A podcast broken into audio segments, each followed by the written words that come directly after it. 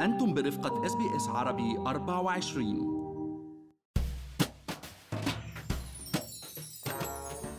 يوم الثلاثاء الجاي 6 أكتوبر هو يوم مهم جدا بالنسبة للكثير من الأستراليين وبالحقيقة المفروض يكون مهم للجميع لأنه بهذا اليوم رح تكشف الحكومة عن الميزانية السنوية للعام المالي 2021 واللي بتكتسب أهمية قصوى هاي السنة بسبب الركود الاقتصادي اللي عم بتمر فيه أستراليا لأول مرة من 30 سنة.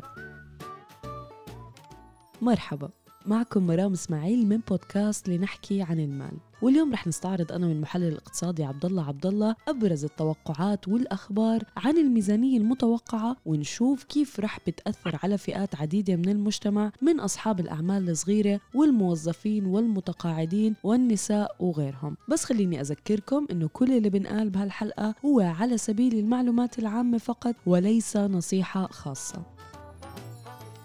عبد الله الميزانية هذا العام استثنائية مبدئيا لأنها طالعة بأكتوبر بدل شهر مايو. وهذا الإشي لأنه الحكومة وخاصة وزارة الخزانة كانت بالفترة الماضية مشغولة بالتصدي لفيروس كورونا. مرام بالفعل يعني على قد ما هالإجراءات والحزم كانت مفيدة للاقتصاد وساعدتنا لحد كبير نتجنب مشاكل اقتصادية أكبر بالبلد. ولكن ثمنها أيضا كان مرتفع وهي كبدت دافعي الضرائب الأستراليين مبالغ ضخمة بالفعل. وحجم أزمة كورونا مرام مش هين أبدا. ونحن كنا حكينا يعني كل الفترة الماضية عن القطاعات الأكثر تأثرا وتوقعنا أنه دور الحكومة لازم يكون أكبر بالمستقبل لمساعدة الاقتصاد. هلأ الميزانية الأسبوع الجاي المفترض أنها تشكل حجر الأساس للخطة الحكومية المستقبلية وراح نشوف نحن آه، شو راح تكون هالخطة كيف ممكن الحكومة توازن بين دورها بالصرف لتعزيز الاقتصاد وبين مسؤوليتها بالحفاظ على مستويات مقبولة من الدين العام. طيب عبد الله خلينا نحكي شوي بالبداية عن الخصومات الضريبية واللي كانت آه، أقرتها الحكومة سابقا وكان من المفترض تدخل حيز التنفيذ بالعام المالي 2022 هلأ الحكومة عم بتقول إنه ممكن يكون في تقريب لموعد هاي الخصومات الضريبية. بالفعل مرام يعني هي هي الخصومات الضريبية اللي أقرت بميزانية 2019-2020 طبقت منها الحكومة المرحلة الأولى السنة الماضية يعني السنة المالية اللي انتهت ب 30 يونيو 2020 وكان المفروض أنه المرحلة الثانية تبلش تطبيقها ب 1 يوليو 2022 ولكن الظاهر أنه نحن رح نقدر نستفيد من هالخصومات بالسنة الحالية يعني بإقرارنا الضريبي اللي جاي. وبموجب هاي التخفيضات رح يرتفع حاجز الفئة الأولى من ضريبة الدخل واللي هي الفئة اللي بيدفعوا 19 سنت لكل دولار فوق ال 18200 دولار من دخلهم.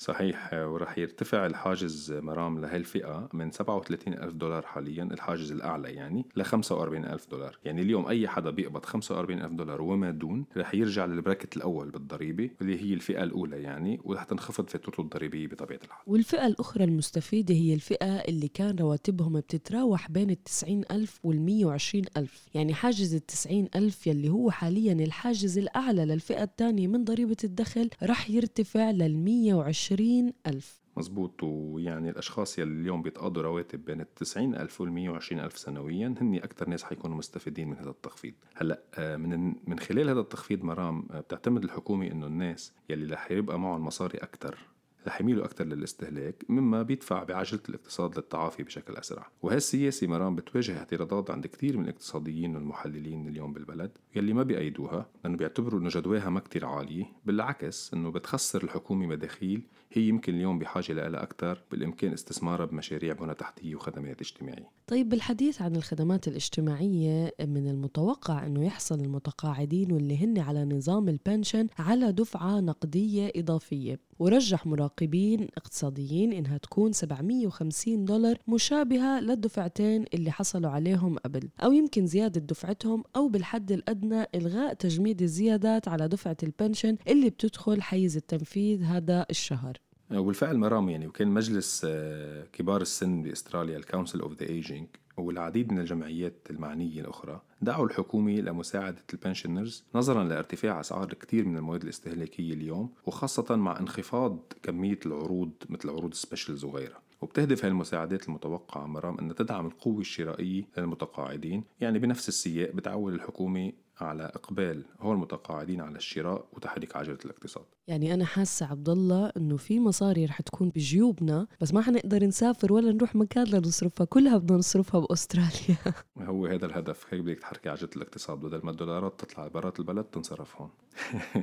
وبالإضافة للمتقاعدين من المتوقع أن تحمل الميزانية هاي السنة كمان عبد الله دعم للشباب. يعني 44% من الوظائف اللي خسروها الأستراليين هي كانت للفئة العمرية بين ال 15 سنة و 24 سنة. مزبوط وهذا رقم كبير. وكمان. بين هالفئة هي أكثر فئة اللي بيعانوا من ال underemployment يلي بيوصل لحوالي 32% هلأ إذا بنشرح شوي ال underemployment هي الفئة يلي قادرين وعاوزين يشتغلوا ساعات أكثر بس ما في وظائف معروضة كافية لدعم الطلب تبعهم ونحن كنا حكينا عبد الله بحلقات سابقة عن الدعم الحكومي لبرامج ال TAFE والجامعات وبرامج التدريب المعروفة بال traineeship وال apprenticeship وهي برامج من المفترض إنها تتلقى دعم زيادة خلال الميزانية أو الموازنة وتساعد هاي الفئة من الشباب تحصل على مهارات إضافية تخولهم يعودوا لسوق العمل بشكل أسرع. وأيضا في كلام لتمديد دفعات ال JobSeeker الإضافية إلى ما بعد راس السنة ولكن ما تم اتخاذ قرار بهذا الشأن بعد؟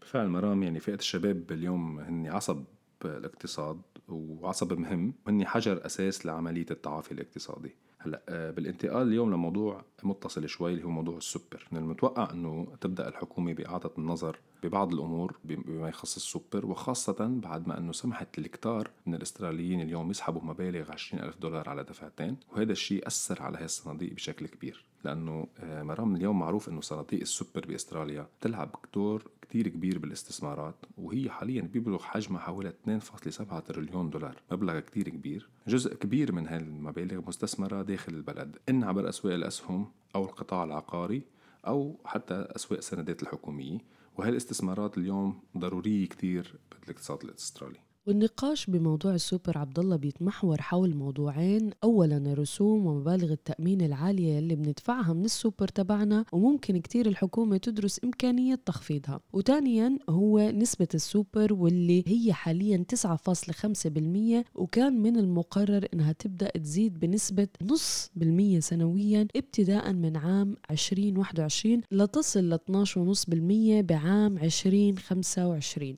وهذا الموضوع بالضبط مرام رح تكون آه، الحكومة بمراجعته لأنه في كتير أصوات اليوم عم تدعيها لإلغاء هالزيادات المقررة لتخفيف العبء على الشركات والمصالح التجارية بظل الأزمة الاقتصادية الحالية. ولكن منتوقع كتير أنه هذا البحث آه، ياخد أبعاد سياسية وخاصة مع معرفتنا المسبقة بموقف حزب العمال الرافض لأي مس بصناديق السوبر أو المس بزيادات النسب المتوقعة والمقررة واللي هي بيعتبروها هني حق مكتسب للعمال بأستراليا مرة. هلأ وبسياق متصل كمان في احتمال إنه الحكومة تسمح مجددا بسحب مبالغ معينة من السوبر واستعمالها كدفعة أولى لشراء منزل. من المواضيع المهمة الثانية عبد الله اللي لازم نراقبها هي كمان دعم المرأة بالميزانية وخاصة إنه شفنا كثير من النساء خسروا أشغالهم باضطرارهم للجلوس بالمنزل خلال فترات الحجر وخاصة في ولاية فيكتوريا. يعني بنتوقع من الحكومة تدعم قطاعات بيغلب عليها الطابع النسائي مثل قطاعات التمريض والتعليم والخدمات الاجتماعية. صحيح ولازم بالحقيقة مرام إنه الحكومة خلال هالموازنة أو الموازنات الجاي تسن قوانين ضرورية لإنصاف النساء وتقليل الفروقات الواسعة اليوم بالرواتب بينهم وبين الرجال وحاليا يقدر تقريبا هالفروقات ب 14% كما أنه من الضروري اليوم مساعدة النساء لتعويض الخسائر يلي بيتكبدوها من صناديق السوبر تبعهم جراء إجازات الأمومة تبعهم. ودون ما ننسى مرام واجب الحكومة الفيدرالية كمان زيادة الإنفاق لمكافحة العنف الأسري وتقديم برامج سخية بهذا الخصوص بالتعاون مع حكومات الولايات. يعني للأسف شفنا ارتفاع كتير كبير بنسب العنف المنزلي ضد النساء بفترات الحجر. صحيح عبد الله للأسف وكان في دعوات من العديد من المنظمات الاجتماعية بزيادة الإنفاق على تأمين الملاجئ للأشخاص الهاربين من العنف المنزلي ودعم القطاع اللي بيتلقى اتصالات للمساعدة أو طلب للمساعدة. أرقام زادت بكثير بسبب أزمة كورونا عن السنوات الماضية. هلأ بالعودة لحديثنا عن الميزانية من المتوقع عبد الله أن يتم الكشف عن مشاريع بنى تحتية عديدة بمعظم الولايات الأسترالية وهي مشاريع بتخلق فرص عمل بشكل مباشر وغير مباشر وأكيد بالإضافة لمشاريع زراعية متعددة لمساعدة المناطق الريفية اللي كانت متأثرة بسبب غياب السياح وإقفال الحدود الدولية والحدود بين الولايات جميعها. وهيدي نقطة مهمة كتير مرام وتقريبا ممكن التوقعات بتقول يوصل حجم هاي المشاريع لل 100 مليار دولار كما أنه الحكومة أعلنت عن مشاريع تطوير ال NBN يلي هي شبكة الألياف البصرية الوطنية للإنترنت السريع وتركيب شبكة الجيل الخامس ال 5G والعديد من مشاريع التحول الرقمي الثاني واللي بتساعد من خلالها أصحاب المؤسسات الصغيرة والمتوسطة لزيادة إنتاجيتهم وإنتاجية الموظفين وتحضيرهم للاقتصاد الرقمي عبر برامج تدريب متعددة ومساعدتهم على تبني استراتيجية التحول الرقمي واعتماد التكنولوجيا بشغلهم بشكل أسرع. فعلا عبد الله يعني بيبقى بس نستنى ونشوف الأسبوع الجاي التفاصيل كلها ونحلل كيف رح تأثر علينا وعلى أعمالنا وعلى بيوتنا كمان يعني ماديا. نحن مرام خلينا دائما متفائلين زي العادي ورح نكون آه، نحن مع المستمعين الأسبوع الجاي لنوضح الموازنة بالتفصيل فور صدورها. صحيح عبد الله يعني أنا مش خايفة من شيء طول ما أنت معنا وتوضح لنا كل شيء أكيد خليكم معنا مستمعينا دايما مع بودكاست لنحكي عن المال. اسبوعيا عم نغطي مواضيع عديدة بتهم حياتكم المالية والعملية في أستراليا.